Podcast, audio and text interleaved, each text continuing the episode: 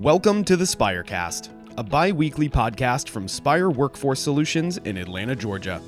For this episode, we sit down with Mike Jackito and Matt Che for a conversation on their positioning in the industry.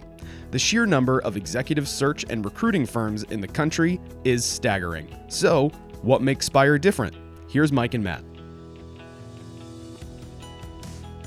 Mike, uh, you know, I think you could answer who is Spire. Um, you know, you're the owner, the founder, so so uh, take that one. I was going to say I, founded the company, but what we were in 2013 and where we are today is a little bit different. I think Spire is a search and staffing firm dedicated to great companies, and, and while that sounds overly agnostic and, and maybe um, generalized, I- you have to really understand what we value when we partner with, with clients and candidates. And you know, we have dedicated ourselves to great companies, companies that value people, companies that value the return on investment they get from a long term relationship with a candidate. Um, and likewise, candidates valuing companies long term. I see millennials, I see too much job hopping. I see way too many gi- people giving up on companies too early and companies giving up on people too early. You know, we've done the numbers. It takes 13 months to get a return on investment here at Spire from our from our uh, candidates. Yep. How many times have you seen 90 days and fired? All the time. It's it's I get it, but I don't know if companies will be able to compete in the new era. There is a paradigm shift going on right now with the amount of open jobs and the amount of candidates available and qualified candidates available. So when we evaluate companies, it all goes back to that. And we found in two specific verticals that we're very successful in that other companies are not, and that's healthcare and sales. And I think it works well in healthcare because you're directly I mean, you're one degree removed from impacting someone's life and health. And there's something to be said about the people that work in that space. Um, and I and I can't harp on that enough. I mean, you truly have a meaningful vocation in that regard. Um, and then sales. I mean, as much as that's not like healthcare, um, it, it is very hard to find good salespeople. And I think our approach, our seeking to understand before asking to be understood and digging deep on questions, and you, like you said, spending 45 minutes to an hour um, on a pre-screen call, you kind of start weeding out the bad sales reps because they trip over themselves. They say the wrong things that are contradicting what they said previously. And that's going to yield a higher return on investment from our partners, our clients, and yield for a better experience for the candidates. Yeah, I think uh, one of the questions that always pops up too is what makes a good staffing firm, or what makes a good recruiter. Um, you know, Mike, what do you think about that question that always gets popped up by either clients or candidates? Right. I think there's three main things to consider, three main components to consider if you're a candidate or a client, uh, or if you're interviewing with a staffing company for that matter. And I think the number one pillar of a good recruiter is do they value their network? And you'll know that by the line of questioning, you know, if they're pushy or they truly, like we discussed earlier, seeking to understand. If a recruiter, number one and first and foremost, is seeking to understand, they are valuing that you are maybe not a great fit for that client right now, but they're not going to push on you. They're not going to press on you. They're going to try to understand your operating reality and assess. We always say prescription before diagnosis equals malpractice. So assessing those those components of what you're trying to achieve as a candidate or client.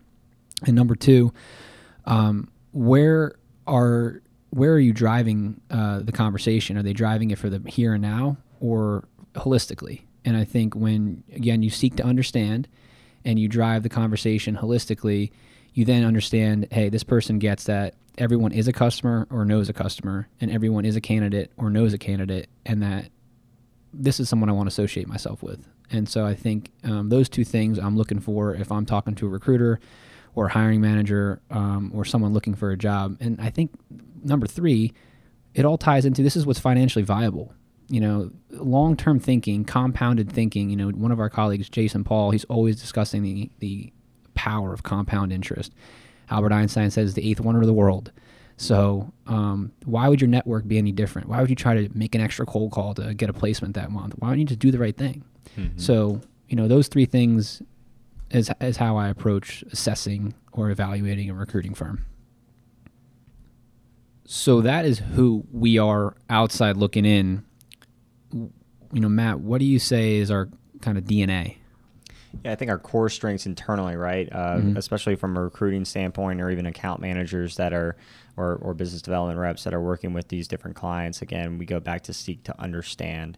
So, so uh, working with uh, on my side, working with the candidates and and truly taking the, the 45 minutes to an hour with them on the phone, um, truly understanding what's going on not only internally in their current career, um, but but what's going on externally, um, and and what are they looking for, and and and um, you know, seeing like sometimes I talk to a candidate, it's you know they're they're commuting an hour and 15 minutes each way, uh, so asking them just even a simple question of what would it do to you know if you if you could cut your commute down in 15 to 20 minutes, I mean boom, you've got a whole nother conversation set there that you're you're learning about these people, um, and then you you know okay, um, you know they're a great fit for the role, but maybe it's an hour and 15 minute commute, and they're already dealing with that.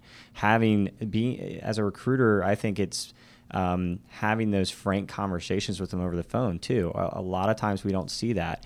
Again, going back to some of these other staffing firms, some of these recruiters, they got to get that submittal, they got to get that pre-screen or whatever the case may be.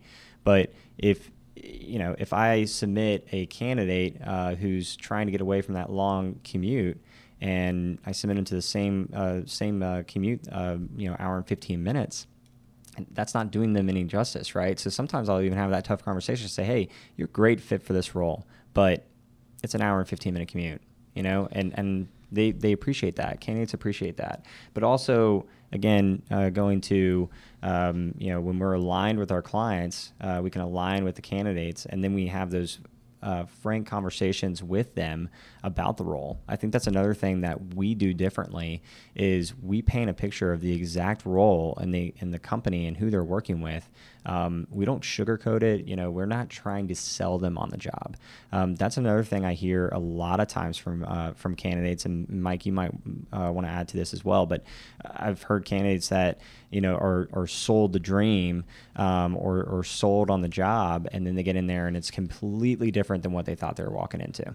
I mean, yeah, too many times have I have I heard recruiters selling the candidate on the job, selling the candidate on the job, and to me, th- that might look good on paper for the for the staffing firm that they got to fill, but they just hem- they just mortgage the relationship with their client and candidate. And we talked about how a good recruiter values their network. Um, so I think the two things that our DNA is, is we always go back and we say internally here. eh, Number one, extend trust Mm-hmm. first. You know the whole Ronald Reagan quote, tr- quote trust but verify. Um, you know I have one of those paperweights in my office. I always try to extend trust first um, because at the end of the day, the next component is win the relationship, not the deal. And when you start thinking in that lens, you your network compounds. And again, it, it always ties back to it is financially viable to have a strong network that can help you. It's not who you know, it's not what you know, it's who you know, right? So, but sometimes you got to give first before you ask. And um, all those things put together, I think, make us a little different um, over the long haul. And that's why our clients are seeing it. The longer they're with us, the more return on investment they get.